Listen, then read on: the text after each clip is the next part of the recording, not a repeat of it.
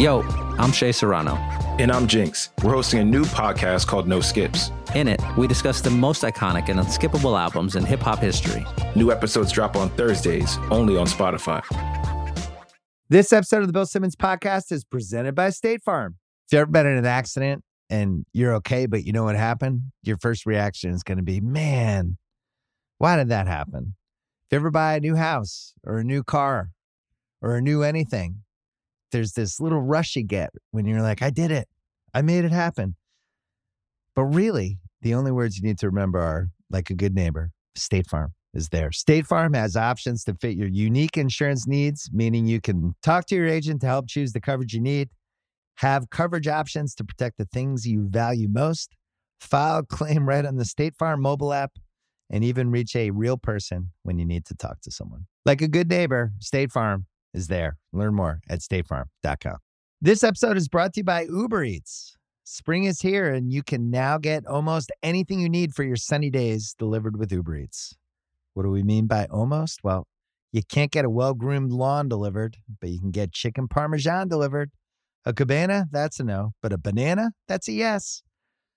A nice tan, sorry, no, but a box fan, happily, yes. A day of sunshine, nope. A box of fine wines, yeah. Uber Eats can definitely get you that. Get almost anything delivered with Uber Eats. Order now. Alcohol in select markets. Product availability may vary by region. See app for details. We're also brought to you by TheRinger.com as well as the Ringer Podcast Network. We did part one. That went up a couple hours ago with me and Russillo. Wanted to wait for part two in case anything crazy happened with the Logan Paul Mayweather fight, which we just watched. We're going to be talking about that as well as a lot of extra basketball stuff. Wanted to cover Bucks Nets. Wanted to cover the Dame Lillard situation, what we would do if we were the Portland GM, what we would tell Dame Lillard. And we even have a little parent corner here at the end. So, and some really rock solid Blake Griffin. I got to be honest. I like part two a little bit more than part one. So there you go. It's all coming up. First, our friends from ProJab.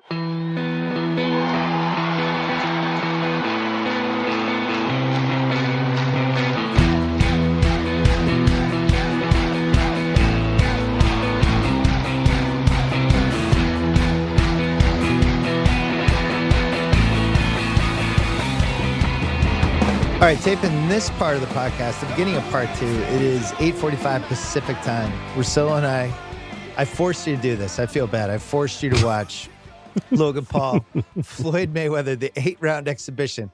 I'll just tell you this.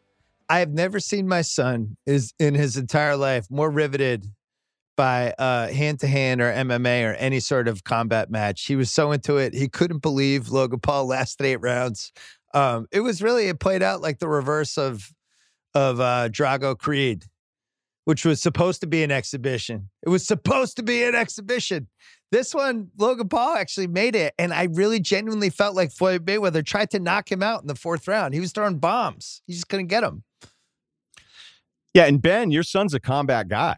So he is, you know, this isn't like he's just turning on. So tail of the tape, Floyd 44, Logan, AKA Jake. They called him Jake about 5 times during the fight. I loved it. 26, 155 pounds, 190. He probably was bigger after the weigh-in. He looked huge next to Floyd. Huge. 5'8", 6'2", 72-inch reach, 76-inch reach. And, you know, it's one of those deals. Like, when you're our age, we don't have favorite YouTubers, okay? So yeah.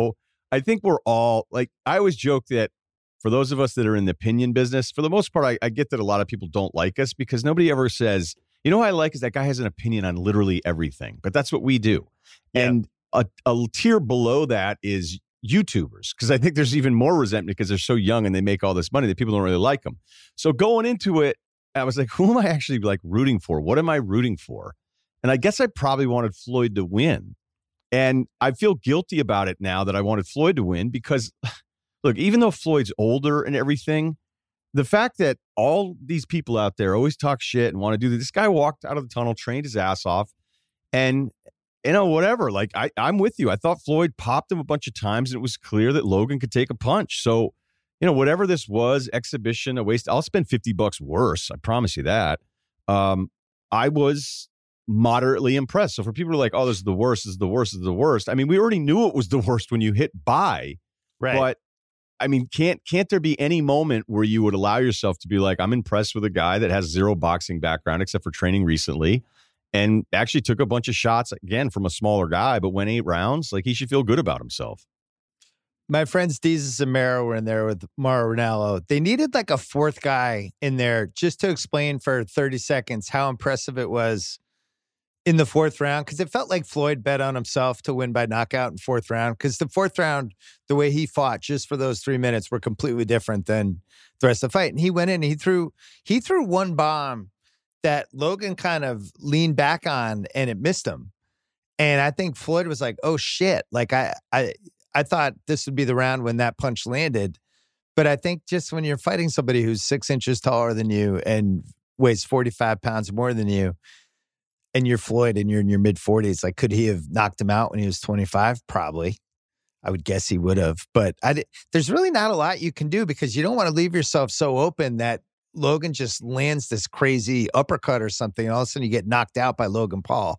So he has to kind of, you know, do that balance of how far do I want to go to try to get a knockout?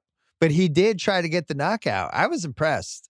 I also was impressed from a stamina standpoint, because it's really hard to fight for 8 rounds. Even if you're not throwing a shitload of punches, it's still, from an exercise standpoint, it's pretty rough. I thought he was going to be dead the last 2 rounds. He was not.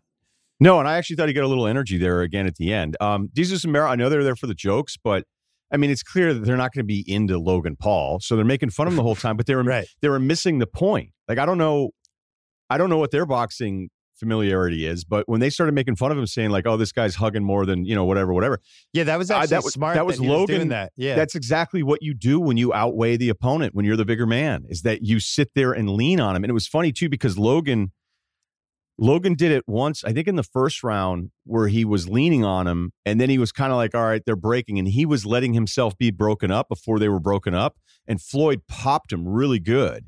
And you could see Logan be like, oh, okay. And that's like, Floyd does that in real fights. Like, if you're not ready to protect yourself, he's not going to wait for you. That's something you have to understand.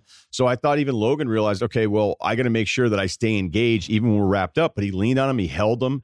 I mean, I know this isn't a real fight, but if Logan's out there trying to win the thing, as much of a joke as it is, and that was tactically the exact thing you would do. And there were other times too where Floyd was holding his arm in, and I don't even know that the official was catching. He was kind of on Logan again the whole time. So I don't know. Like, I know those guys are there for jokes. It was so obvious. Like, they didn't want to give Logan any credit whatsoever until the very end, when they were like, oh, yeah, good for him, he went 8 rounds. And you're like, well, yeah, like, where were you guys? On the other hand, I like that they were just like, we're not giving this guy respect. He's Logan Paul. They didn't like him. Yeah. It was not surprising. Like, we're not respecting this guy. I will say, though, it did make me wonder, do we need to reconceive what boxing is? Because there's really no matchup that would get my son's interest like this. And I asked him why he liked this so much. And he was like, because I'm really interested in both people. I've enjoyed Logan Paul's videos for years, and I love Floyd Mayweather. I like seeing the photos of him, and I just like both of them, and I wanted to see them fight.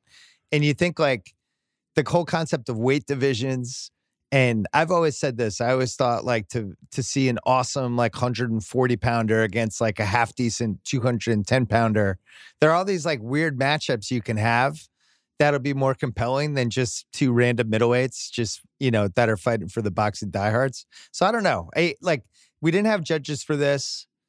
I'm not sure why, because on the one hand, boxing's super corrupt. They'll let anyone fight. You see people like these ex-champions who are clearly punch drunk and they're still fighting in Vegas or Atlantic City or whatever.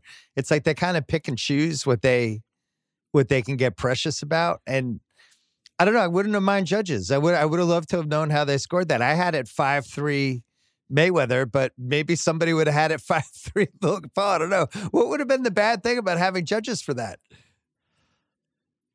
Maybe, I don't know. Like Floyd said at the beginning, he goes, I can't really win. And he made a good point, because he's like, if I knock him out too early, then everybody's going to be like, this is a joke. He's like, but then if I go the distance, then it's going to be like, all you did was carry him. But there was also a part of this where Floyd could only win because it goes the distance. And if you're, I mean, it just comes down to like what you wanted ahead of time. And if you're a Floyd fan, you're like, okay, well, whatever. It just went 8 rounds because he didn't care. If you're a Floyd fan, you don't want him to get knocked out. That's that. You're just like, you just want him to get through this without any sort of legacy. We're altering. Also, talking about a guy who I think in his prime was the toughest person I've ever seen, like as far as trying to hit him. Yeah. So in a weird way, it sucks that you would be fighting Floyd. And when he was right, it was unbelievable. Like, I know people think the fights are boring, and I get it, but he was impossible to hit. He could stand right in front of you and turn that shoulder and deflect every punch. And he didn't even have to move that much.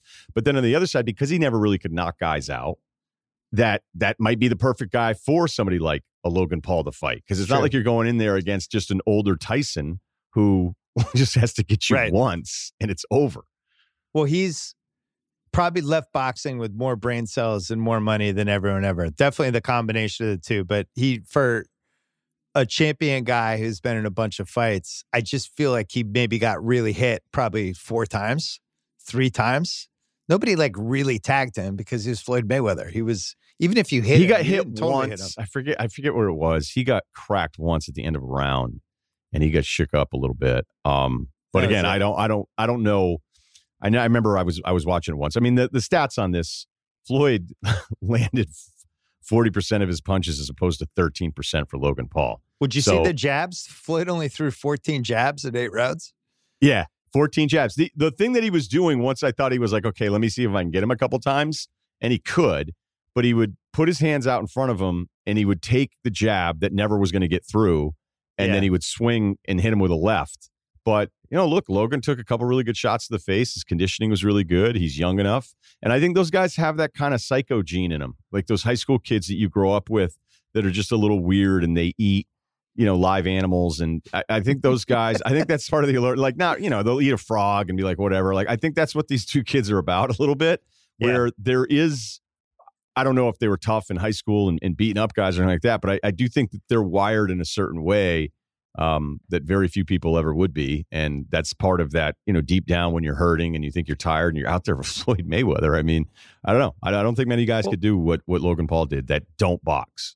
There is something to be said of the possibility of like a celebrity boxing champ who just fights all the other non-boxers. And it could be an ex-athlete. It could be an actor. It could be an influencer, whatever. But, you know, basically Logan Paul saying, out of all the non-boxers, I can beat anyone else in a fight. You know, where it's like, remember those tough guy contests they had when in the 80s? They even made a movie with Dennis Quaid about it. Did you ever see that movie, Tough Enough? It's good. Good sports sounds movie. Really good. Sounds really good. It was like one of those tough man contests. It sounds like a Bill Simmons movie. Oh, it's really good. Oh, I guarantee you'd like it. It's really good. Yeah, I'm positive. But could you do that? Could there be like celebrity? Yes. Could there be basically celebrity division? Because I guarantee this fight today made a shitload of money. Okay, but this is the future. Like when you said earlier, you know, I actually think that somebody should do this. Like FanDuel should start a promotional arm of the company where they just go, screw it. Because if people want to watch it, then it should be on. I'm serious. Right. Like that's kind of how I feel about stuff. I want to see Alabama play the Jets. I want to see Kentucky play the Hinkie Sixers. Yeah. I want to see UConn women play a college bat. You know what I mean? Like I would just want to see it from an entertainment standpoint. So I want to see different. I'd pay to watch Conor McGregor fight somebody else. So why wouldn't somebody just say, hey, look, this is just the tip of the iceberg. This is the future. And you can be a boxer who's mad about, oh, well, this is bullshit. This guy's cutting the line. I mean, that's welcome to life. Like there are people that got gigs at ESPN that I'd be like, oh, man, this guy's ahead of me. But whatever they had done before in their life put them in a position to be more of a draw. And I would have to accept it. So as a boxing fan like you are, like I'm just past thinking, oh, it's disrespecting the boxing. It's all these different things. Boxing's done enough stuff to disrespect itself. So I think this is what people want. And I'd expect more and more of this stuff and putting on these events because clearly people are watching. I mean, you know how many friends I had that were fired up about Roy Jones Jr. and Mike Tyson? And I couldn't believe I was one of it. Well, the other good thing is when you have the fight like this that pulls in people to the card in the pay-per-view. But I think the key is to put a couple of the real fights before that, which we had tonight. The Arias fight was good. That's a good point.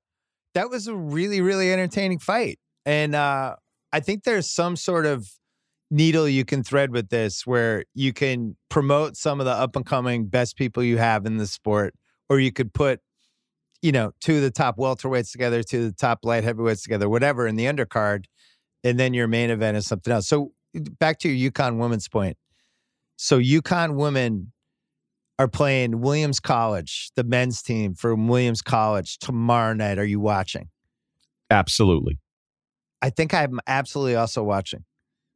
But see, the problem is that whenever I brought this up before, the people were like, well, they have nothing to prove. Well, like, why would they do it? It has nothing to do with, like, I just want to see what would happen. Abnormal matchups. Yeah. I want abnormal matchups all the time. Look, the Billie Jean King Riggs deal was a monumental sporting event. Awesome. And I would like, and I'm not even talking about the gender part, like, I want to see Alabama play an NFL team. Like, I just think, and I know what's going to happen, right? The only time I've ever allowed myself the idea that it would be a competitive game between a pro team and a college team, because 99.9% of the time it's the dumbest question you could ever ask, is one of the hinky squads I legit think would have lost to Kentucky. Kentucky had 7 pros and 5 lottery picks. So when you look at from talent standpoint, that Kentucky team was actually more talented than the hinky crew they're putting out there. Every other time, it's not worth listening to. But even if it's not worth asking the question because we know what's going to happen, it doesn't mean... Look, you know how many Pistons games I watched this year?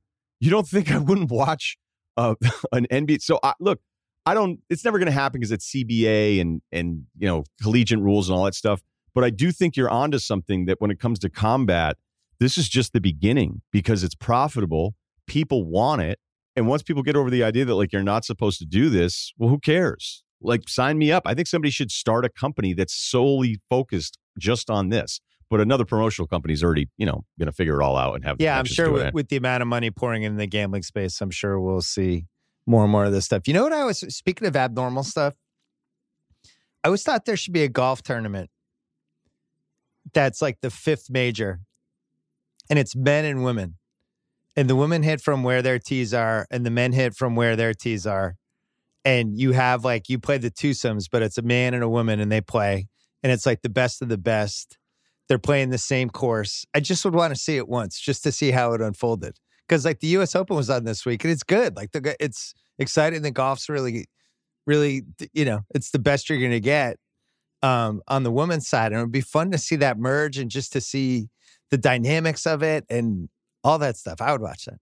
I think it'd be good because it would bring in an audience maybe that isn't familiar with one side. And then, yeah, I mean, that's really all it is. If we've learned anything from the F1 documentary on Netflix is that once you start to learn the characters and the storylines, then you become invested. I would never think I was going to get up at 5 a.m. to watch an F1 race. And I've done it 3 times this year. You did it today, didn't you? I did. And today was awesome. And the only reason I care about it, I've watched it before and gone, why do I care about this? And I think hockey needs to do it. Maybe baseball needs to do it. I think the reason why a thing like Logan Paul, Floyd Mayweather works is that we know the characters. We know the backstories. There's a soap opera element to it, which I think deep down is what really people want. And, you know, you mentioned the golf thing. I had something else for golf. They should have something at the beginning of the year. Like a couple skins match, but go ahead. It's a draft of every golfer and maybe whoever won a tournament or something is a captain, and they draft their foursomes, and then those foursomes are part of a bigger standings based on how they do over the course of the season. So it's another version of the standings that you can keep track of. And then whoever the top foursomes are, then they play maybe some 2-day event on the schedule towards the end of the season where, you know, hell, play. You know how funny it would be to watch guys play best ball as pros and what the scores would be, but that you're foursome. So basically you'd have the captain being like, I want to pick this guy or that guy. Like the draft itself for hardcore golf people, that would be so much fun to watch. And then you'd be keeping track of those teams, kind of like you keep track of Mercedes or, you know, I'm a McLaren guy. Everybody knows that though. Well, we had it with the golf, the skins match when Brady. More stuff like that. I guess my point is every time somebody does something like this, I'm more likely to enjoy it than not enjoy it. Anytime it's super gimmicky, but there's enough substance to it and the telecast is actually well done and seems like an actual sports telecast, I'll probably watch. And this one was like a no-brainer tonight. It was like, oh, okay, all right. I want to see it. What if Logan Paul hits him with a right? Who knows? So I think the one sport you really can't do it, I don't think, is MMA, because that's like... There's just no scenario with MMA where it's like if you're not a trained assassin in that thing, you're just destroying anybody else. So you could be like a 55-year-old ex-MMA champ. You're still beating Logan Paul in the octagon. It's just there's no way he's beating you ever. You have a special set of skills. The boxing's a little bit different. Ben, come here for a second. No, you can go shirtless. It's fine. Oh, Russillo's going shirtless. Oh, no, Ben. Take your shirt off. Yeah, here we go. That was unbelievable. What's up, man? Look at those traps. My son Ben is here. He's shirtless. Russillo took his shirt off. He was so excited. Was that that was your number one fight? Yeah, that was. I can't believe that. You thought Logan Paul was going to get knocked out. I thought it was going to be a fourth round knockout, but Logan survived. I'm very proud of him.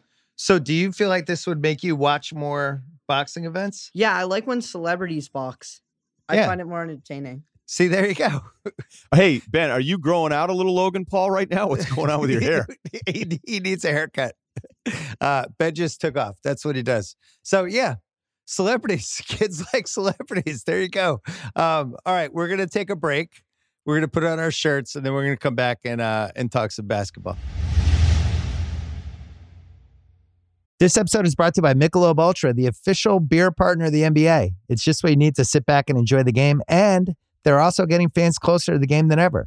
You can win exclusive NBA prizes like courtside seats, signed memorabilia, and more. I love Michelob because of how light it is. It's only 95 calories with 2.6 carbs. You know what the perfect time for Michelob Ultra is? A little doubleheader, a little NBA doubleheader. Right at first half of the first game. I don't know, West Coast time, that's usually about 5 o'clock, 5:30, perfect time for a beer.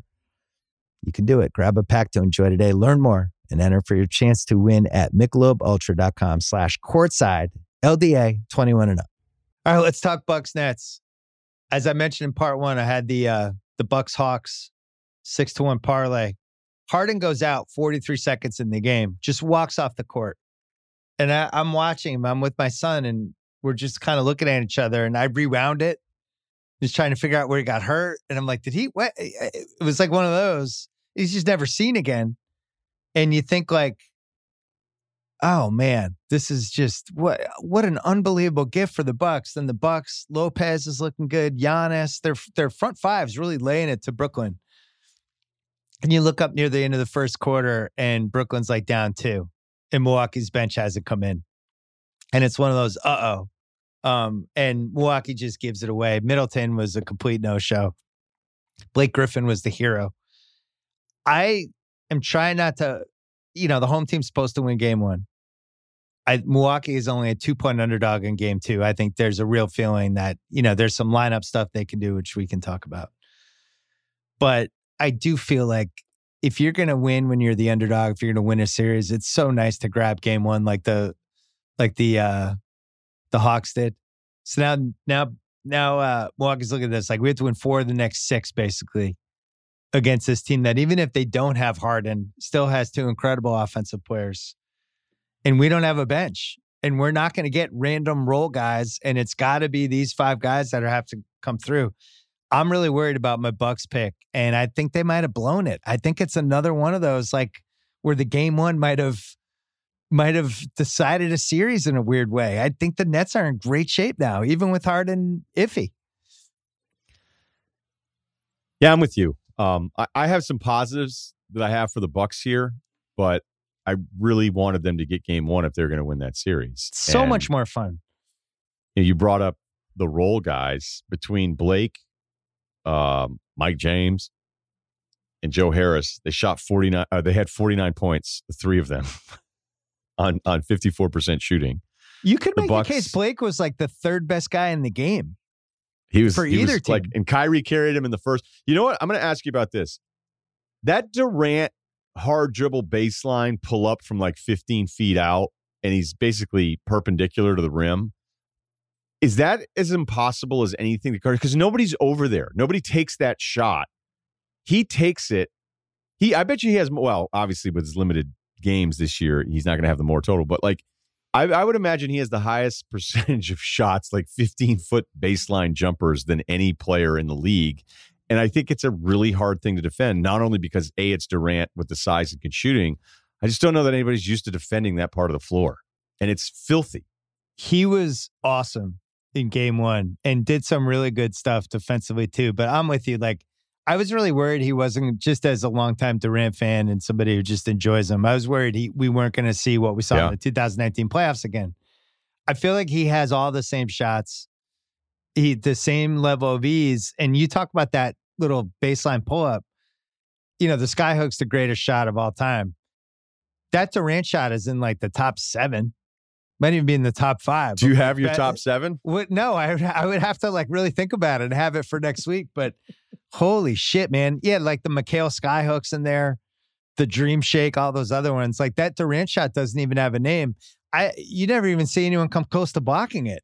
And it seems like it doesn't ever touch the rim and he can get it whenever he wants. And if there's been a criticism, you know, of him the last few years, it's like sometimes he doesn't look for his shot enough. He's the best scoring forward we've ever had.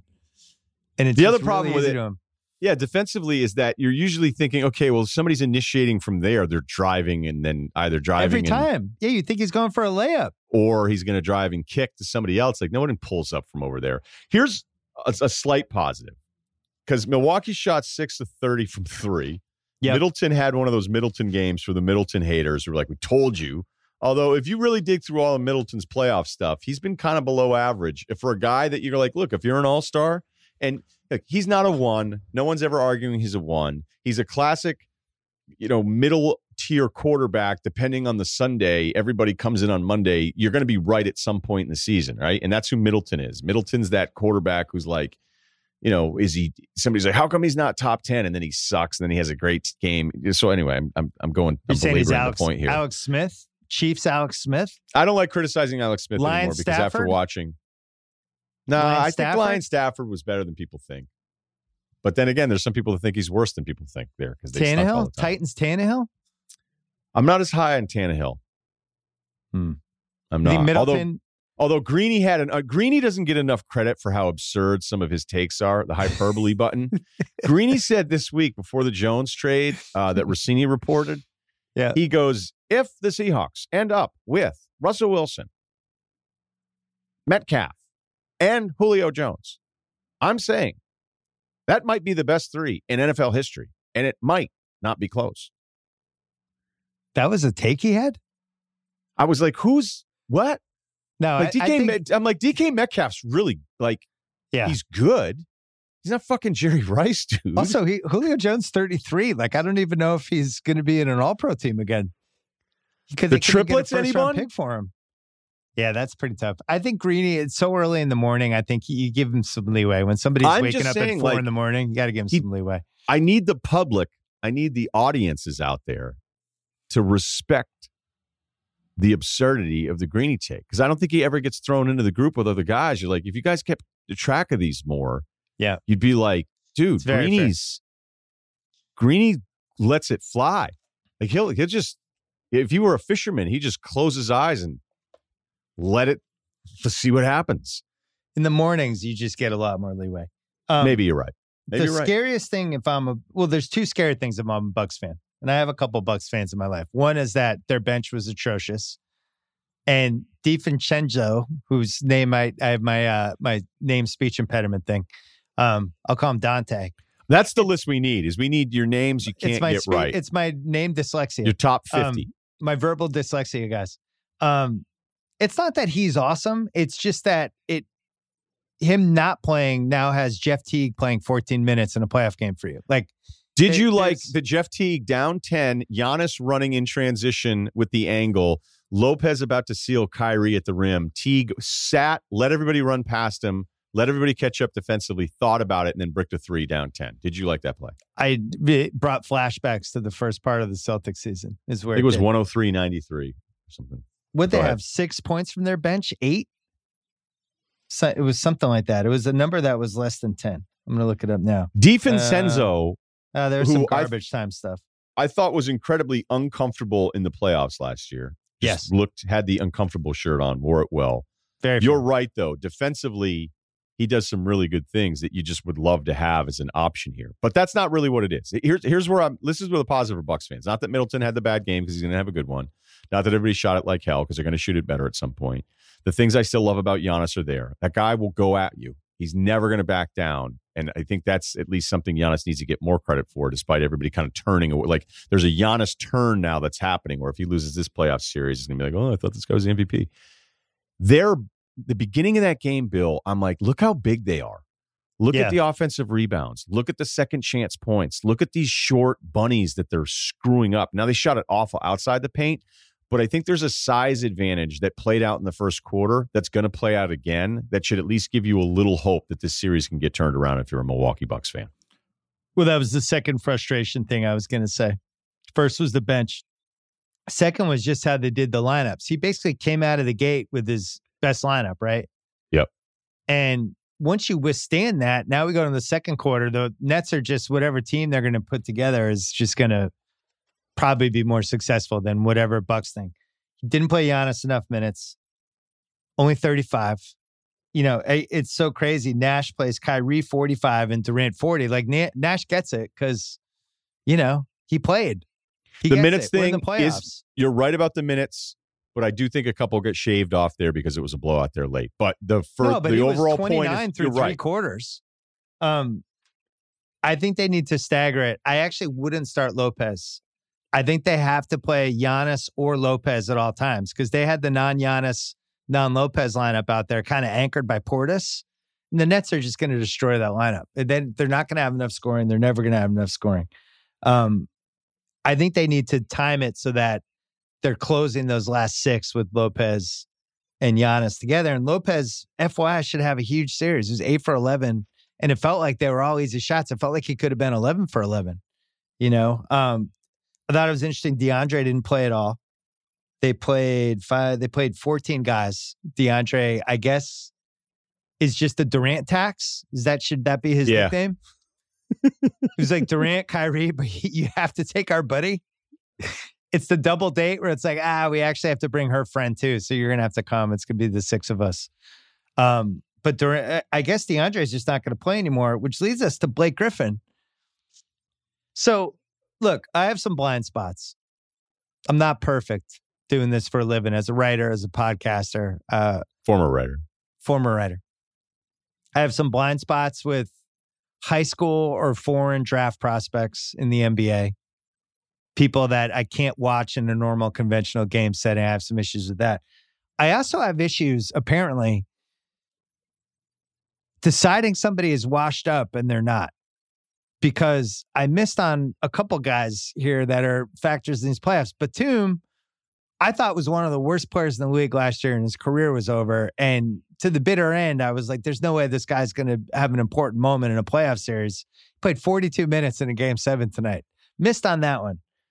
Blake Griffin, I thought he was bad. I don't think we were wrong that first week of watching. 42 Batum. Minutes in a game 7. He's been incredibly productive for them, and the fact that he's closing on a good playoff team in a game 7 is a huge score for the amount of money. On offense, right. He knows who he is. He doesn't take dumb shots. Like, he's been really helpful. Body's big enough too, or switches. Like, he's at least in your way a little bit. So I was wrong on that. I was wrong on Batum too. Blake Griffin looked like his career was over in Detroit. It looked like he was physically broken. That he had no athletic ability left. He has now reinvented himself as like kind of the perfect glue guy for a team that can play small ball 5 with him. He's got toughness. He throws some cheap shots. There's elbows. He's hitting guys in the back. He's diving for loose balls. Offensive fouls. Take somebody's ACL. Yeah, he's lurching around. And here's a guy who, for A, I thought was washed up, but B, has been in a lot of playoff games. You know, and it's like you have this guy as a quote-unquote role guy, glue guy, who isn't really afraid of the moment, who's been in a lot of big games, who probably thinks he's a little better than he is because he was, a first-team All-NBA guy 6-7 years ago, but is still a really, really important asset. And I was just dead wrong. I thought he was going to suck for them. I thought he was done. I'll admit, I have a hard time with some of that too, because guys can look done, but then you have to understand like how much better it is playing with all of these awesome players. Not even when it's the 3 guys, because it wasn't that. It's 2 of the 3, and how much it opens it up for you. But wait, I have an important question playing off that, and you're probably the only person on the earth who can answer this correctly. Because I was thinking about this, I was really trying to figure out Blake Griffin, what happened here? How do you go from being done in December, January, where it's like actually kind of painful and I feel bad watching you, to now being the guy I saw in that game one. You figure, like, if you got nothing to play for, you're making a ton of money, you've had 8 surgeries, you're physically broken down. There's a process that you would probably have to do to get your body ready, right, to play, right? Now, you're a guy who's known to lift some weights from time to time. And I feel like a steroid accusation is coming. No, it's not a steroid accusation. Oh. But there's a process to get you ready, right? Where you have to do certain things for your body. Is it possible that when your season's going south in Detroit, the grind of like, oh, fuck, I got to get up at 6:30 and work out with my personal trainer for 3 hours. Maybe you just kind of start punting on stuff. But now you get to Brooklyn and you're like, holy shit, I have a chance to win the title. And it's almost like the person who got divorced, who is out there single again. And now it's like, oh, I'm getting a trainer. I'm cutting out sugar. No more carbs for me. I'm going to fucking look good because I have to start dating. Is that possible? What happened to Blake? Because it doesn't add up who the guy from the start of the season was to the guy now. Yeah, but we just found it out, like with Batum. I think it's the motivation of your surroundings. So it might have been working out. It might have been him changing something. I mean, look, maybe it's different with Blake. If it were a different player, we would have heard about every single dietary change. And it just, you know, every single sideline reporter would bring it up. And then like a month straight, we're like, okay, you're on a fucking plant diet. I got it. You know what I mean? I've heard every single person bring it up at this point. I haven't really heard any of that stuff with him. But I think it's a motivating factor of being around those guys as opposed to, you know, the Detroit thing got so bad. Every time you'd watch the Pistons on a league pass game, which was every night, because I think they played 180 games this year. I swear to God, every time I'd start my routine, 4 o'clock, who's on? Oh, Detroit's on again. It was like everybody was, it was like broadcasting a game with a dead guy.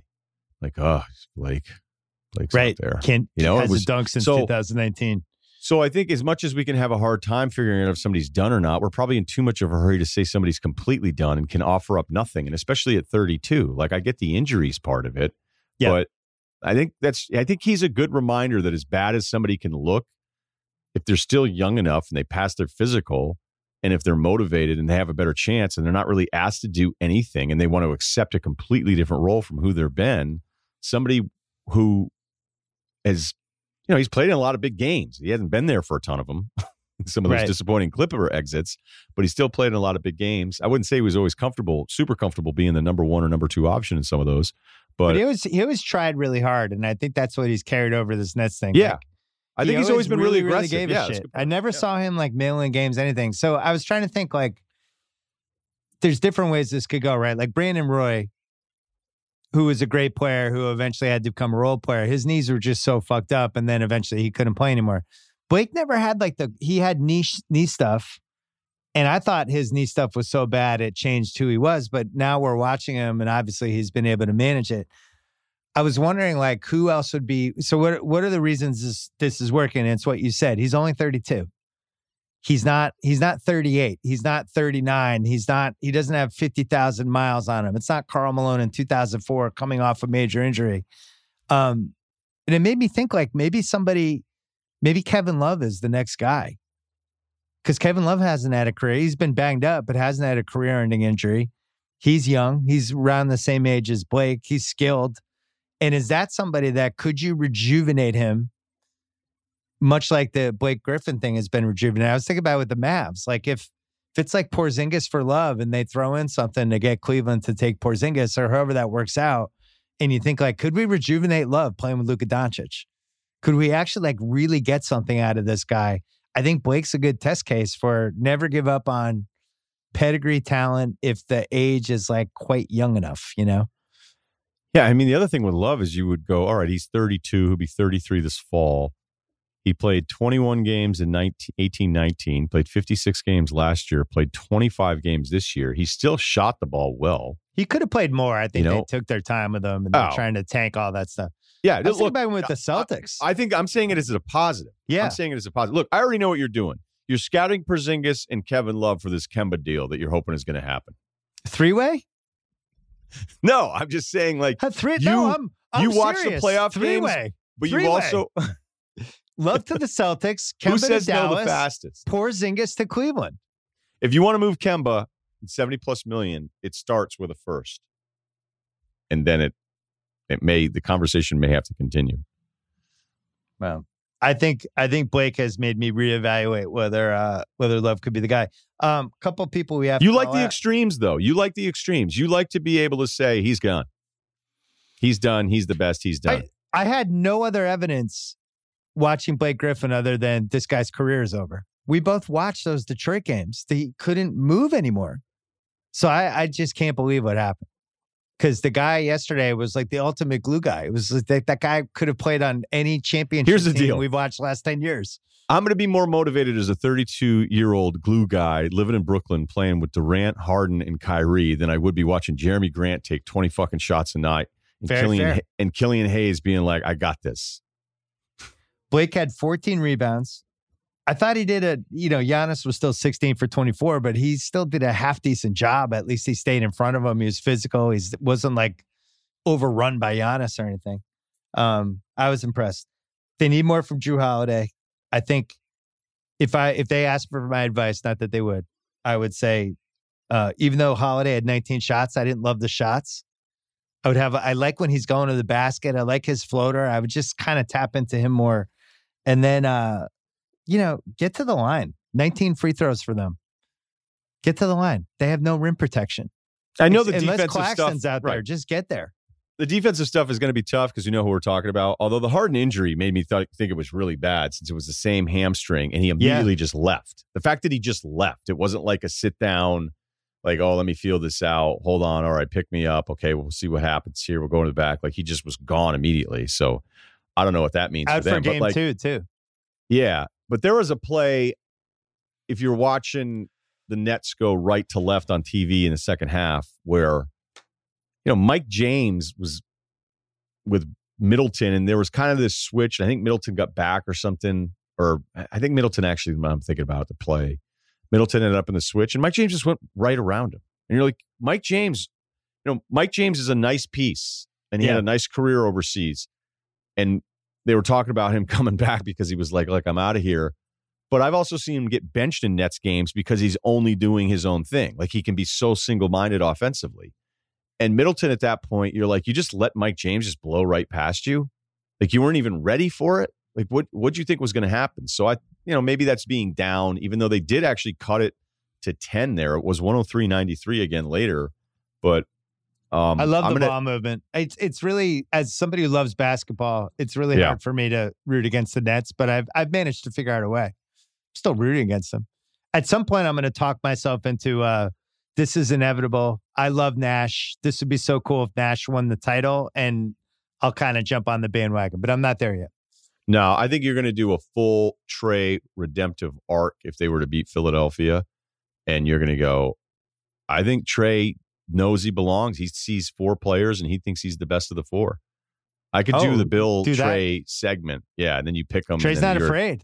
And then you're in season four of Atlanta. I would not be picking Atlanta over Brooklyn. Whoever wins this Brooklyn-Milwaukee series, I would be picking next round. I think Atlanta getting to the conference finals would be an incredible achievement for them. Can I add this reminder, though?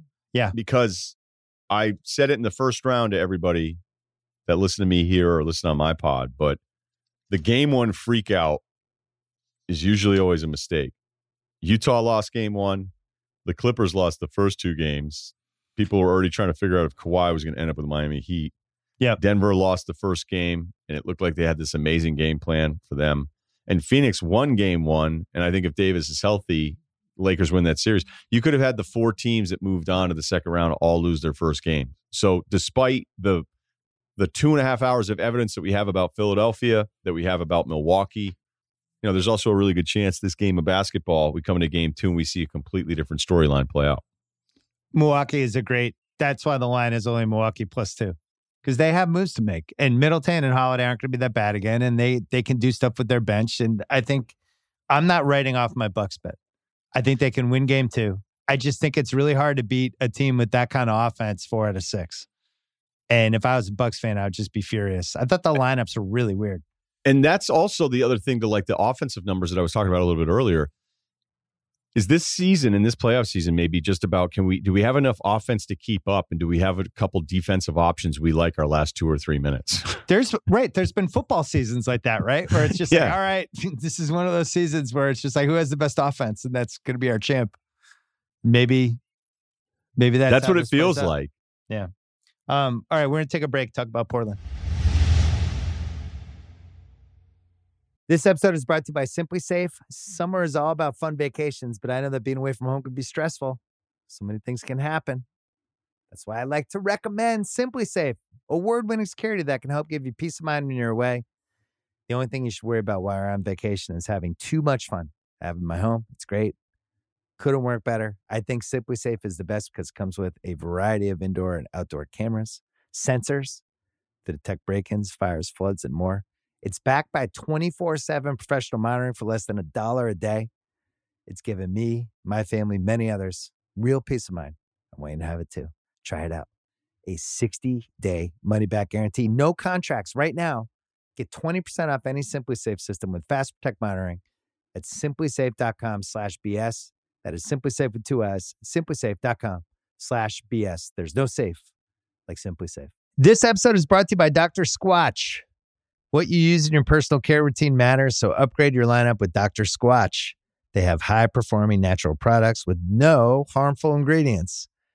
That'll have you looking and smelling your best, like their Wood Barrel Bourbon Bar Soap and Lotion or their Bay Rum Deodorant. They even have some limited edition soaps like their Avengers and Star Wars collections. Those seem like they'd be fun to try. And right now, they have an amazing offer for new customers. Get 20% off your first purchase of any amount or subscription order by going to drsquatch.com/Simmons or use the code Simmons at checkout. On FanDuel right now, the Nets are plus 160 to win the title. The Jazz are plus 310. The Clips are 5-1. Bucks plus 650. Suns 10-1. Hawks down to 26-1. I bet them at 85-1. Feeling good about that. The Bucks are plus 172 in the Brooklyn series. Denver, Phoenix. Do you want to guess who's favored in Denver, Phoenix? Yeah, I don't know what the line is, but I'd imagine the way you're setting it up. Now I'm wondering if I'm wrong, but I'd be surprised if Denver were favored. Phoenix is a 2-1 favorite. Yeah, that sounds about right. So there you go on that one. Let's talk about Utah and the Clippers really quick. That line is not up. And then we could talk about Denver, Phoenix really quick. Gun to your head. Who comes out of Utah Clippers? I'm going to go with Utah. Okay. Totality, offense, home court. I just want to pick them. I just want to pick Utah. Okay. I think the Dallas series, although, you know, I got every series right because I don't count the Lakers one as a loss. So I'm 7-0-1. But the Clippers-Mavs series scared me a little bit because, you know, as great as Luka is, as we talked, like you get done looking at all the different moving pieces, the team isn't that good. And you needed Hall of Fame Luka performances in most of to close six and a good chunk of seven. And I don't know. I guess it's weird. Like Brooklyn still may not know who they are and it might not matter, but I'm going to go with Utah. Sounds like you're going Clippers. Yeah. I'm taking the Clippers. I saw something those last two games that I think is transferable. I think they figured out what their team was and who to play and just what to do. And that was my big concern with them the whole season was watching them, I just didn't feel like they knew who they were. And now I think they know. So whether that's enough to beat Utah, I do think like Utah is going to be so susceptible to a team like the Clippers, a team that can go a little smaller on them and use Gobert against them a little bit. We'll see. Denver, Phoenix. It's really hard to take Denver with some of the guys they played. Like that, just the dudes that are involved. Now, Barton might be back, right? They're talking like he could be back like midway through this series. I mean, that's why you know, people that pick Portland, I didn't think they were crazy. I just like Denver because of how big they would be in spots. And, you know, it still could have gone Portland's way if Nurkic doesn't foul out all the time. But the backcourt part of it, where I go Rivers and Morris with, okay, whatever version of Barton against Booker and Paul. It seems far-fetched. But who's guarding Jokic? Well, their only option, they're going to have Ayton. Right. Ayton will work his ass off, but Jokic is still going to get all his points. The big thing is, can you hold up enough in single coverage against him that he doesn't kill you with the doubles. So this is what we saw with Phoenix, with Denver Lakers last year, right? The Lakers had enough size that they could make Jokic just a little uncomfortable enough, you know, and they just were really physical with him. They would throw Dwight at him. They'd throw Davis at him, McGee. Even LeBron would be on there. Like, they just kept throwing muscle at him and knocking him around. Phoenix can do that with Ayton, but then after that, it falls apart. Then you're talking about Frank the Tank, and you're talking about... Saric and I guess Crowder? Torrey Craig, maybe? Oof. This feels to me... I think it goes 7. And I like the on FanDuel, there's a Phoenix plus 350 and 7. And I like that one. I think it's Phoenix and 7. And then your Chris Paul dream is still alive. We're over here. We're planning. We're going to have a Western Conference Finals parade. Even though he has made the... Atlanta, Phoenix, and Trae Young against Chris Paul as your finals. I kind of want to Harden. I want a Nets Hawks finals in a weird, perverted way. Well, I shouldn't say perverted. Perverted doesn't really have anything to do with it. They've had some good games this year. But just to watch Harden fans complain about Trae Young calls and Trae fans that complain about Harden calls. Because Van Gundy had a great line with the Trae part. This is the 20% of the Trae shit I can't stand, is that size is penalized and lack of size is rewarded in the game. Yeah. So if you're actually little and you fall down and it looks like you got mopped, then you just get to call all the time. Where if you're big and you hold your ground a little bit and don't flail on the way down, then you don't get the call. So I kind of want that next Hawks series to happen, to watch both fan bases become incensed for the other team being rewarded for what you've been rewarded for the entire year. I never asked you if you thought Rick Carlisle was going to be the Mavs coach next year. Forgot to ask you that in part one. He's a great coach. So if they want to go in a different direction because of the voice getting stale, that's fine. But he is in that group of coaches that is not a long list, maybe 5 deep, that other teams, other coaches will respect, constantly bring up how great he is. So it's kind of like the Brad Stevens thing. He moves on. I think he's a good coach who had a bad year, but there is a real, Nick Nurse is the guy that always seems to get the most love, but Carlisle for 10 plus years has always been somebody that's been brought up. They're like, well, Carlisle, that team sucks, but he'll get him to 41 wins because it's Rick Carlisle. I've heard that so many times in the last decade. So his job in the 05 playoffs against the Celtics was one of the single best coaching jobs I've ever seen. Where the melee team, he had like 6 guys.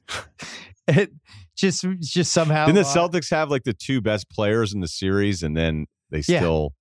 Yeah. I'd have to go back and... It was like Jermaine O'Neal with one arm. Yeah, old Reggie Miller. It was just a complete mess. Crozier, I think, was on that team. Anyway. All right, so let's talk about the Blazers. I've looked at this. I've studied it. I think it goes one of 3 ways. Either one, they just hire a new coach and they say, it was all Terry Stotts' fault. Whatever, we need a new voice, fresh perspective. We really believe in the talent that we have. We're going to run this back, new coach. Second would be new coach, but we also have to make a trade. This CJ Dame thing, having your best players be 2 guards, it just hasn't worked in the West. The West is bigger. We have to shake it up, and they trade CJ for whatever. The third would be, this just isn't going to work. We heading into 2022, if you just look at the talent we have compared to everybody else, we have less talent than either LA team. We have less talent than Golden State if they get that Minnesota pick. We don't have Jokic. We don't have Luka. We don't have as good of a team as Phoenix. We don't have as much young talent as Memphis or New Orleans. What are we? Dame's 31. He's going to be making like $50 million in 3 years. Maybe we should call quits and rebuild and really start this over. I would say those are 3 roads. What do you think is the most realistic? The first one, hire a new coach, have him stamp of approval, run it back, be competitive, see what happens. And I think that's the one that'll happen. Is that the one you think should happen? If I'm running the Trailblazers, I'm not trading Damian Lillard. I know he's 31, but I want players like that. Now, there's always another streak, depending how you aligned you are with ownership, where you preserve your own job, where you go, hey, let's tear this thing down so that way I get another 3 years of money. I don't think that's what's going to happen. It's an unbelievable move. You talk ownership into a rebuild, so that way you get to sit around and lots of picks, lots of future picks you can play. Like if you say, "Hey, let's stay status quo," and you fired the coach, and then it's no better next year, and you're bounced out in the first round, then maybe you lose your job. But I don't think Lillard gets traded, and the only way we get traded, he would have to also set a precedent. As we were talking about the rookie scale stuff in part one, he would be setting a precedent like a 4-year extension about to kick in, where it's massive money. But I don't, the way it's been described to me is that he is a king there. All right. Yeah. And I know it's frustrating, but you know, some of these rumors, like what do the Lakers have? First of all, he would want to go there and then be what? The second option, the third option, maybe the second option. I don't think so. I mean, everything is kind of run by. Can I stop you? The Lakers are not in this unless Davis is in the trade. Right. They have okay. So moving else. On. They have no draft picks. What are they going to do? The Knicks have nothing that they'd want. So, and from what I can gather, unless Dame... Wait, hold on the Knicks. Because I don't think they would do this, but they could do Barrett and 100 picks for Dame. Just be like, have all of our picks for the rest of the decade. Here are all of them. They could basically do what New Orleans did for Davis without the... And RJ Barrett becomes the Brandon Ingram of the deal. Yeah, but I don't think they want to do that. And I don't think Dame wants to do it either. Because I think Dame wants to win. So then it's like he wants to win, but I also think he still wants to be the guy. And he's the guy in Portland. And the way it's been described to me is that, you know, this is an organization that takes him very seriously with his stature with this team. And that, you know, I was hearing stuff that I thought was really interesting about how, you know, different things come up trade-wise and they run it by Dame. You know, I'm like, this is his franchise. And I think that's important to him. And you know, I obviously things can change and we're always surprised by stuff. So I'm not saying like, oh, he's definitely staying in Portland, but I don't know. Maybe the coaching thing goes wrong and he ends up making some demands, but I'm just telling you from a, hey, we're not good, let's reboot it thing. We do that too often with too many franchises. And when you have somebody, especially with Lillard, I actually think as a front office, as frustrating as all of these bounces from the playoffs have been, I don't think you should be in a hurry to kind of try to trade these guys. You know, I don't think there's, if you don't have better options, I don't think you should be completely discouraged. You know, they're like, all right, maybe we'll win 50 next year, make the playoffs again and see what happens. See who's healthy and see who isn't. I know that's boring, but I think it's the more likely option. You're not going to be shocked to know that I agree with you. I do not think they should trade Dame Lillard because he's one of the 11, 12 guys who matter in the entire league. I'm not getting anything back from him. There's two trades. We're going to say like, all right. I love this. Please go. What are the two trades that could actually keep them competitive? In some way, the two are Philly and the Lakers. Philly gets bounced, Simmons, Maxey, and a bunch of picks. Basically what they were going to offer for Harden. I think they'd have to offer more because Harden was a distressed asset. Dame for Lillard? Yeah. Okay. Simmons, Maxey, you tell me how many picks and you get Dame. And if I'm Philly, I'm like, I have Embiid and Dame. Little Cork Moss sweetener in there? Maybe Korkmaz. I'd probably hold out until the last minute, really try to dangle him. So that's one. The other one is Davis, straight up. I don't think that happens, but it's an interesting... Wait, would you consider it? Is that a no? No, it did make me wonder, like, which Davis is, what, 3-4 years younger than Dame? Is that a potentially, like, who says no first and the answer's both? I think they both say no fast, but if you think about it, they both say no. It's a trade that kind of makes sense. I don't think it'll happen. I think it's ridiculous, but it's like, all right, now if I'm Portland, I have Davis, CJ, all these other guys. I'm probably in the same spot I was in before, but I have Davis under this longer contract and Nike's right there, whatever. And if I'm the Lakers, it's like... What is Nike being right there? I don't know. I'm just coming up with reasons for Portland. It sounds so good. Thank you. Like, Davis is just sitting around like, what do you guys want to do today? Well, Nike's right there. Let's go get some free stuff at Nike. Yeah. And then if you're the Lakers, you could basically, you know, you're basically solving your issue with LeBron and Davis playing together as LeBron gets older and is just clearly a power forward now. And Dame, it'll never happen. and Ringer social team, don't carve this out into a social media video. You have to tell your own company. Simmons wonders if Dame Davis. I'm just saying, like, I think those are the only two trades that make sense, because otherwise you're just looking at like RJ Barrett and 100 picks. And I'm not doing that if I'm Portland. I need to get somebody really good back to even consider it. And I still don't want to do it. I'm keeping Dave. So that leads to poor CJ, who's been in trade rumors for 100 years. There's one way to avoid trading CJ. And that would be if you could talk the Celtics into Covington and Smart being in some sort of trade together. But then that doesn't solve the how do you play CJ, Smart, Dame at the same time. So I think with CJ, is Tobias on the table? That one's was thrown around a little bit, right? Does that change my destiny if I have Tobias instead of CJ? I've appreciated Tobias this regular season. I think he's been a steadying force. I think he's been a guy that's carried them in more games than maybe I would expect from him at times when they didn't have the other guys ready to go all the time. And look, we just realized that Simmons is going to have offensive nights where it's just not going to be that great. Having said all that, I'm really fearful of a playoff Tobias Harris correction that could be coming, where it's like, oh, remember how like when people doubted this guy a little bit, like it might be happening. I mean, he didn't do it. I don't know. I don't even know what the box score was. If you told me he had 4 points today, I wouldn't be surprised. I know it was more than that, but it just felt like he was such a non-factor that I even think with the frustration of, hey, who is CJ? I think I like CJ better than him. Oh my God, Tobias Harris had 20 points in this game today. It was a quiet 20. Well, it's funny. Middleton was the other guy I was going to throw at you with. They could basically be like, if Tobias or Middleton sucks in round two, could that be who you flip CJ for? If you're trying to mix it up.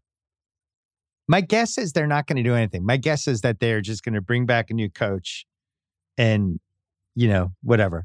There's another one I wanted to throw at you just for fun, just because I'm a Celtics fan and I've been making up fake Celtics trades. Smart, Pritchard, Thompson, and a first for CJ. It's a quick no, right? Smart, Pritchard, Thompson's contract. Although you get him for a year, another body, and a first. That would be great. First pick. Trying to move Thompson's contract where it's actually something that is like it would just be so funny to be like, hey, you guys would have loved having him last year against Jokic. You never know; he could run into him again. Uses 6 fouls. He throws great parties. He was such a bad signing by Ainge. It was tough. A terrible signing. It was one of the many reasons. Tough. It was awful. It was one of the many reasons Ainge, quote unquote, retired. Yeah, I couldn't really come up with a Boston. I think Smart, I don't know what his value is in the league. Some people love him, but I don't think his value could add up to being the centerpiece of a CJ trade. I did come up with a CJ trade I liked. And again, sorry, CJ. I really do like you. Okay. It involves the New York Knicks. Obi Toppin. Ooh, super interested so far. Was that sarcasm? Tons. Obi Toppin and both first rounders that the Knicks have. They have their own pick in Dallas, so they're in the mid-teens for CJ. And here's why you do it. If you're Portland, here's why you do it. It's a terrible trade. If you're Portland, here's why you think about it. Because you want to get fired? Because you want the Washington job? If you're Portland, here's why you think about it. You're saving $25 million next year.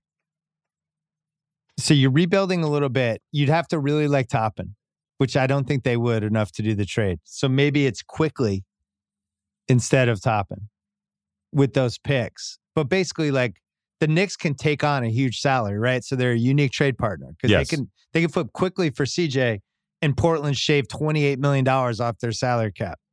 And then has the flexibility to do something else. So I would watch the CJ Knicks thing. I have no inside information. I just think the Knicks have the ability to take a big contract like that and give up a couple assets and allow a team to potentially use that giant trade exception and then do something else, which is, as you've pointed out many times, sometimes the trade exception does not pay off. 75% of the time, it doesn't lead to anything. Like 70, I was going to say like 78%.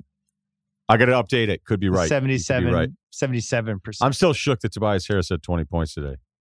I can't believe that. So yeah, that's he shot it well too.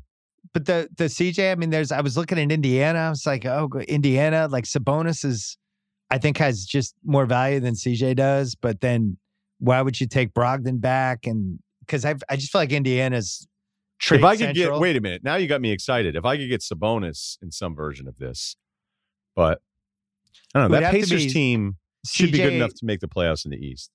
CJ and Nurkic, I'd rather keep Sabonis. I think Sabonis is so rare. I'd rather have that Sabonis. Team, I'd rather have Sabonis. So anyway, I'm out of fake CJ trades. I love CJ. I hope they don't trade him. I like the Dame CJ backcourt. CJ was hurt, by the way, so that's got to factor in. Didn't he actually call you out and say, that fucking guy's been trying to trade me for years? Well, he came on my podcast, so he made fun of me about it. I actually think the smarter move would be Covington. It would be funny if he got traded again.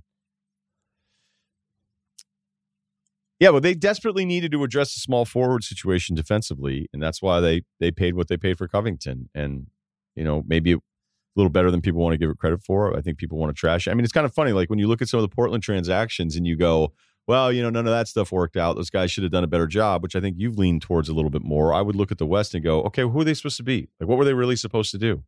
You know, if people picked them in the first round, fine. Against Denver, I can see it. I didn't. If they'd won that series...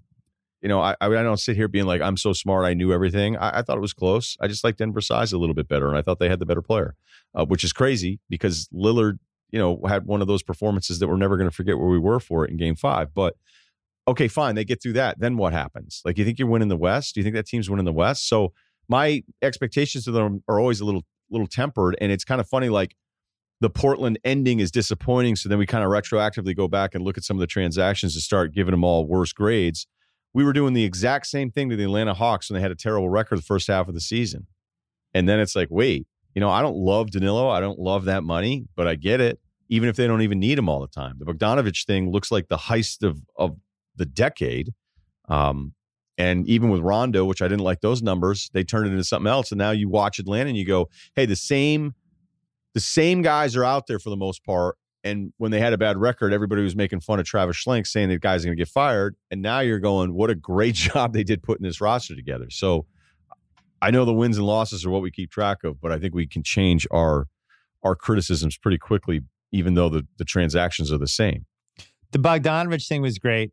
Gallo signing was a little rough. Rondo signing was bad. Chris Dunn signing was bad. Chris Dunn signing. The Bogdanovich signing was so good, it made up for all the other bad signings. And then Herter was a great draft pick. Capella in the trade. I mean, Capella trade was excellent. Right. Did you say Hunter was a good draft pick? Is that what you just said? Herter. Herter was a good draft pick. Yeah. Hunter. They nailed both of those. They didn't panic trade John Collins last year, which was really smart. So I still don't think he fits in with them. That's going to be so funny. Like, Collins is going to be part of this team. He's going to have a couple like 23-12 games, and people are going to talk him up. And it just never seems to fit in the flow of what they're doing. And the scary thing is, it doesn't really matter. Right. Are you with me on that? I like that he's not scared in these games. Yeah. I do think they have a lot of dudes out there who are just like, I belong here. I'm really good. He had a big three. They trapped Trey. Went to him. He had a big alley-oop to close it. I have to ask one more Portland thing. Pretend you're Dame's best friend and I'm Dame. How do we meet? We've known each other since we were kids. Have we ever dated the same girl? No, we never would do that. We're so close. Do I owe you any money? No, never. Okay. All right. It's good. Now I get it. You've used my recording studio many times. We're really tight. And I ask you, what should I do? What should I, Dame Lillard, do right now? Because I just made a list of all the players on the other team, and I'm trying to figure out a path that I could win the NBA title. And I'm not going to do it unless I have, you know, an all-NBA teammate, and there's no roadmap for me. What should I do? I would ask him, like, look, are you happy being the number? You can be disappointed, but are you still happy being the man in this market? Because first of all, like, him being in a bigger market, I don't know how much bigger it's going to get for him. The guy's crushed it off the court. He's crushed it. And we've learned a lot over the years that you don't have to be in New York. You don't have to be in LA. I'm not saying it's negative, but I would just ask him a really simple question. Like, is your frustration going to be greater than your joy of knowing that this is still your organization. Because you may win somewhere else, but what role are you willing to play? And do you want to go somewhere else and be the focal point of a team that maybe is even worse? That's why the Knicks thing never made a ton, unless these guys all team up together and a bunch of guys force their way. But that's what I would add. As frustrated as you are now, are you going to be happier being somewhere else, not being the guy you are here? Because he's really special to that organization, and they know it. I would say that. I think that's a good one. I'm no longer Dame Lillard. I'm gonna be the second friend talking to Dame Lillard. I would also point out. Where did you guys meet? I'm just kidding. Go ahead. We met in Portland, actually. His rookie year. So you're newer. I would point to the Hawks, and I would say, "Hey, look at the Hawks. They have a chance to like make the conference finals, and they're built around one really good point guard. They do not have another All-NBA player, and they just have a lot of offense. And if your GM made a mistake this year, it was not realizing he should surround you with more offense. That this is where the league is going." And we still have time to do that. You're only 31. Look how awesome Curry was at age 33. We keep McCollum. And let's go get more offense. Let's just get shooting. Let's just outscore everybody else in the West. That's how we're going to win the West. It's not going to be like, oh, Derek Jones is so good at switching on D. And oh, Covington. It's like, we need guys who can fucking score. Let's try to be Atlanta of the West. Let's go. And I would get him fired up with that. You have the bad defense part down. Yeah, you've crushed that. The other team's going to score. It's going to happen. All right. I think we did. So our verdict is keep. So you keep CJ. Because I'm actually of the keep CJ. I'm in keep CJ camp, even though I just made up 10 trades for him. Yeah, I know. That's pretty amazing. I do like Toppin. I'd have to. Yeah, but I think Toppin and 2 picks. Do you think Lillard's going to be psyched about that instead of CJ? No, but it's Toppin 2 picks, but then I get the trade exception that I try to get somebody else. Cool. Waiting around on that one. Kevin Love? Can Kevin Love fit in a trade exception? Look, if you throw me something. Kevin Love can fit in a trade exception. Cleveland still wants something. His contract for Kevin went Love. Backwards next year. No, they don't. They're fine. All right. Nate McMillan running out of timeouts and not knowing how to break a press. We decided not to talk about that today. That was interesting. Fouling up 8 with less than a minute to go. Julio Jones, who people are treating like he's the Julio Jones from 7 years ago. I didn't see that last year, but maybe I'm a cynical dick.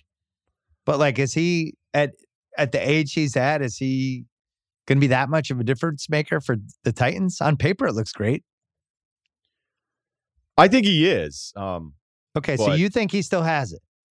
I think he's still a guy you trade a second rounder for. The NFL market on the trade stuff is always... It's always amazing to me how often like you go, wait, that's all it takes. And remember that one year, like Belichick just started trading all of his picks for guys that were established. Yeah. I think there may have been a Kawan Short transaction in there, but I'm not 100% sure. So I'm with you in that it's diminishing a bit here, but if you're Tennessee, actually their defense was more of an issue last year than it was their offense. If you've upgraded Corey Davis into Julio Jones, and it's a second rounder, I'm cool with that. I liked it too. I think the salary cap piece, I think, was tough. I think that's what scared off the Patriots because Belichick loves having that flexibility. I think what scared off the Patriots is they never do that stuff unless it's free. Unless it's free. Like Revis. Yeah. You guys, Revis can't make more than Tom. We'll do a 5th rounder if we win the Super Bowl in 2029. Can I do a parent corner before we go? Yeah, absolutely. My daughter went to a party last night. What kind of party? It was a high school party. She turned 16. It was the first one she really went to with her friends. And my wife drove her to the party. So this is a new thing. I'm trying to figure this out. Thing. She's 16, so she's never been to parties before? Thing. She Ubered home. And then when she came in, it was definitely kind of reading and checking her out to make sure everything seemed okay, which it did. Is that because like you watched Euphoria on HBO? I was like, you didn't go to a Euphoria party, right? Like, who's the girl? Zendaya? Yeah, you know, but you know, it was. I get it. Look, this is your oldest. This is your first time. This is a new territory. Like all the times that I came home thinking I was getting away with something, knowing I wasn't. Although I was a really, really well behaved kid until I came back for like summer break. Then it was on. But go ahead.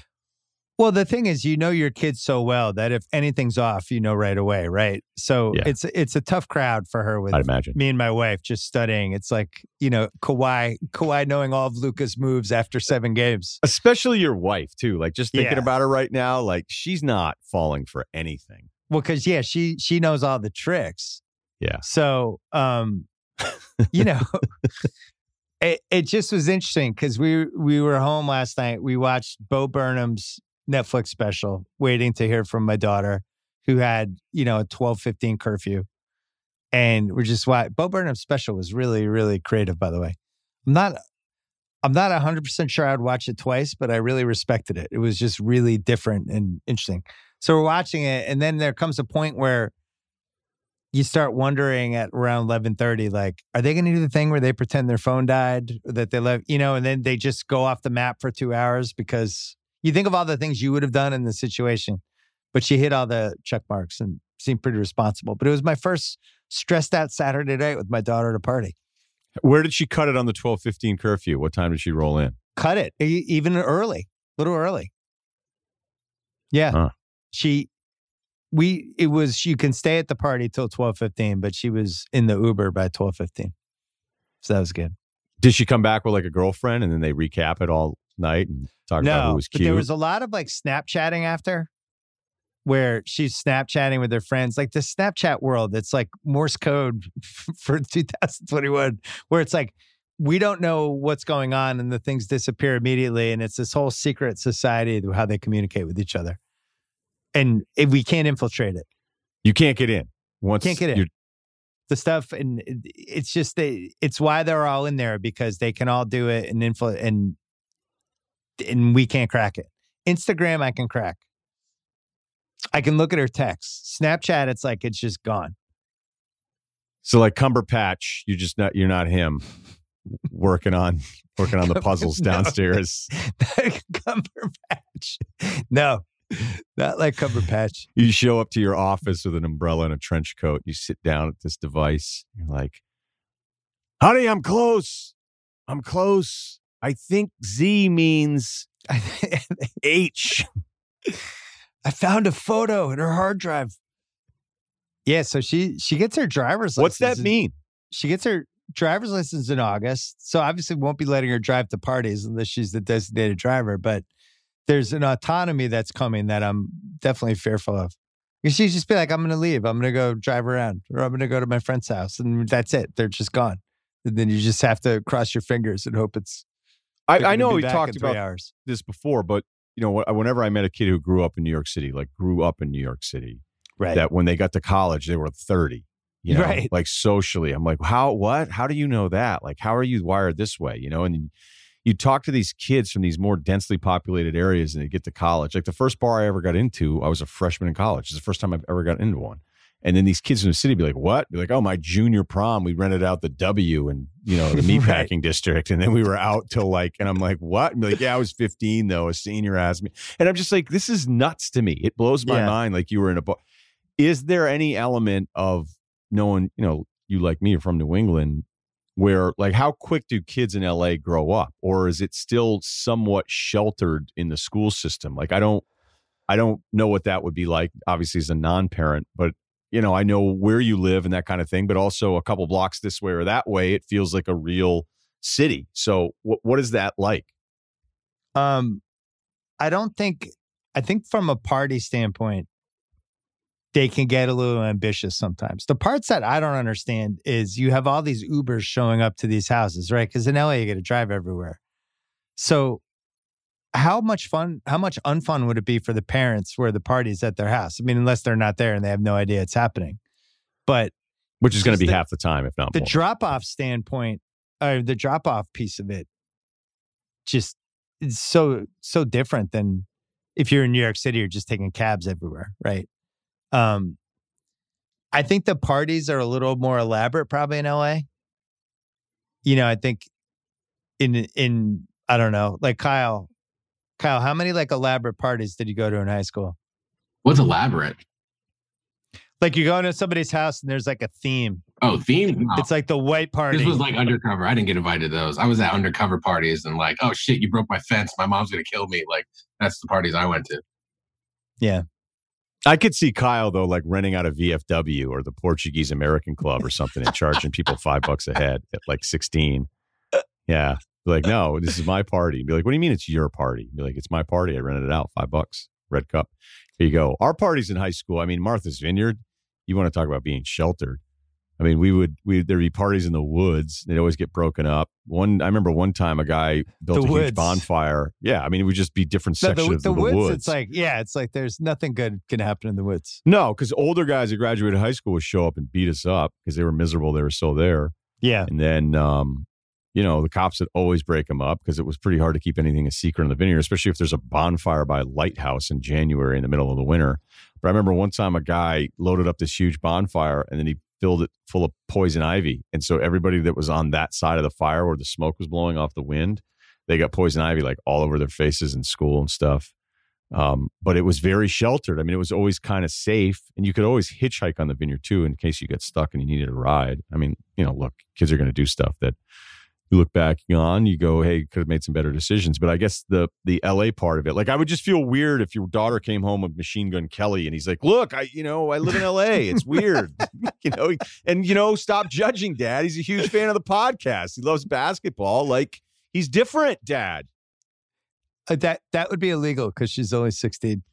Oh, right. Okay. Well, a younger version of whatever that is. I don't know how fast kids, I'm not trying to freak you out here, my man. I'm just saying like, I don't know how kids grow up in LA because I know that the New York City kids, they always intimidated the hell out of me, just their worldliness and how advanced they were and all of this stuff. They'd show up to campus already wired. They'd be like, oh, college is a little slow.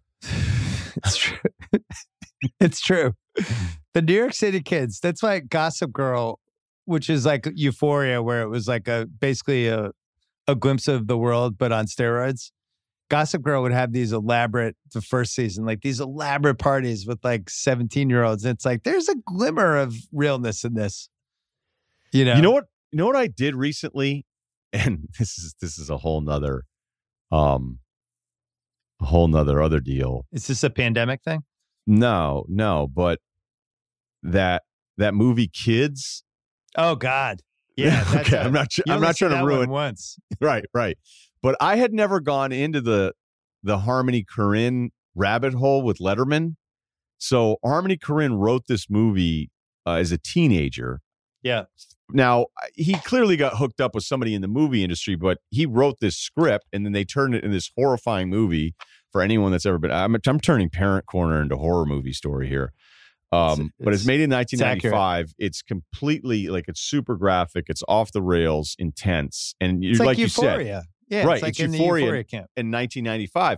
But this kid who then went on to make some other films, he made Gummo. Have you ever seen his run on Letterman? And then ultimately he ends up being banned from Letterman forever. And James Franco talks with Letterman about, he's like, well, Harmony's a friend. He's like, the story is that you banned him for life. And Letterman's like, yeah. So there's this YouTube of every one of the kid's appearances. He has 3 appearances and he goes on with Letterman. And the last one, he's clearly completely fucked up. But he just messes with Letterman the whole time. And it's actually incredible to see somebody sit there and like hang with Letterman going at it. Yeah. Have you never seen this? I'll send you the link. I'll watch it tonight. That's why Grodin was so great on Carson. When Grodin died, R.I.P. to one of the greats, they were showing like somebody had a list of like his 13 best Carson appearances because he would go and just fuck with Carson. And I think Carson liked it. Because Grodin could do it in a way where you didn't think he was doing it. And that's probably what Carson respected out of it. Or maybe he just liked him when he didn't like a lot of people. So I don't know. Go ahead. I remember when Cher went on Letterman in the mid-'80s. And it's always interesting when they try to flip it on the host like that. Sometimes it goes badly and you never see them again. Other times it's good. So Harmony was done after 3. Yeah. So I'll tell the story here. unless you want to keep it as a spoiler alert, to watch the arc of the link that I'll send you. Yeah, just get, what was the finale? So Franco, somehow Harmony comes up, and Letterman, I think he says it in the third appearance when he's looking at Harmony, just kind of lose it. And, you know, it's a little sad because he's young. He clearly was using some stuff. And Letterman looks at the camera. He goes, "That's why they make them child-proof bottles, folks." Oh, my God. He says it, okay? Because Harmony's like really freaking a bit, but he's out there and he's on Letterman.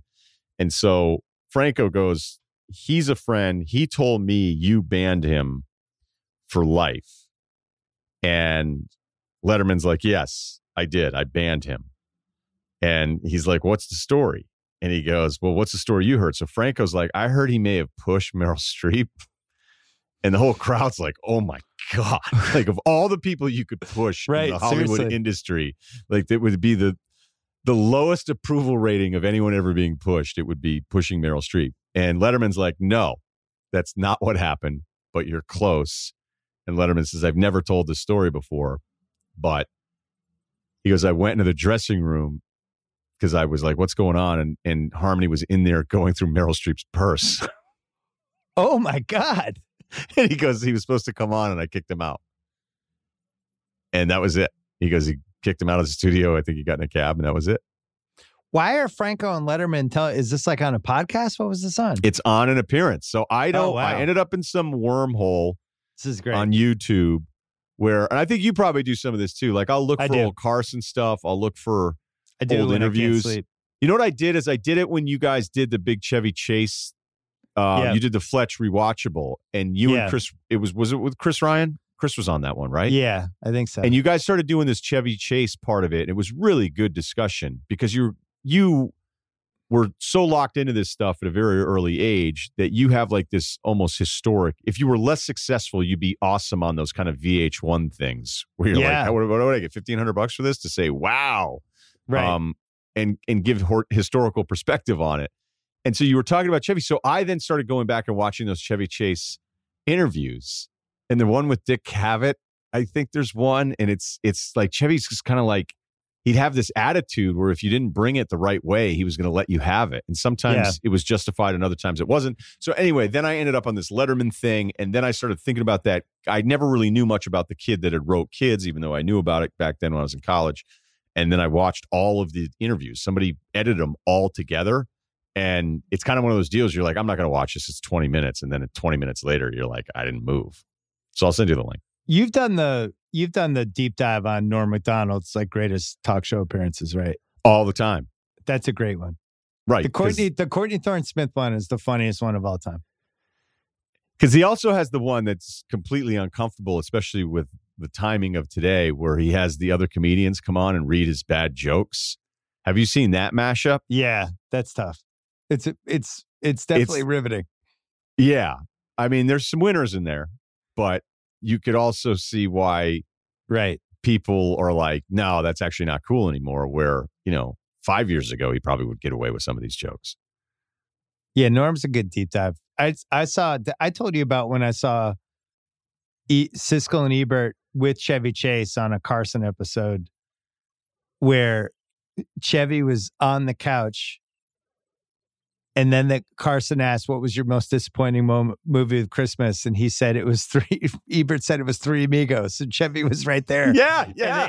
And it was six. Somebody's got to put it on YouTube. It's great. No, I've seen it. I've seen that one. You know what? Going back to the Norm one, you remember when he tears up when he's talking about Letterman? Yeah. And he tells that story about like the family following behind the dump truck or something. And it's like a really simple joke.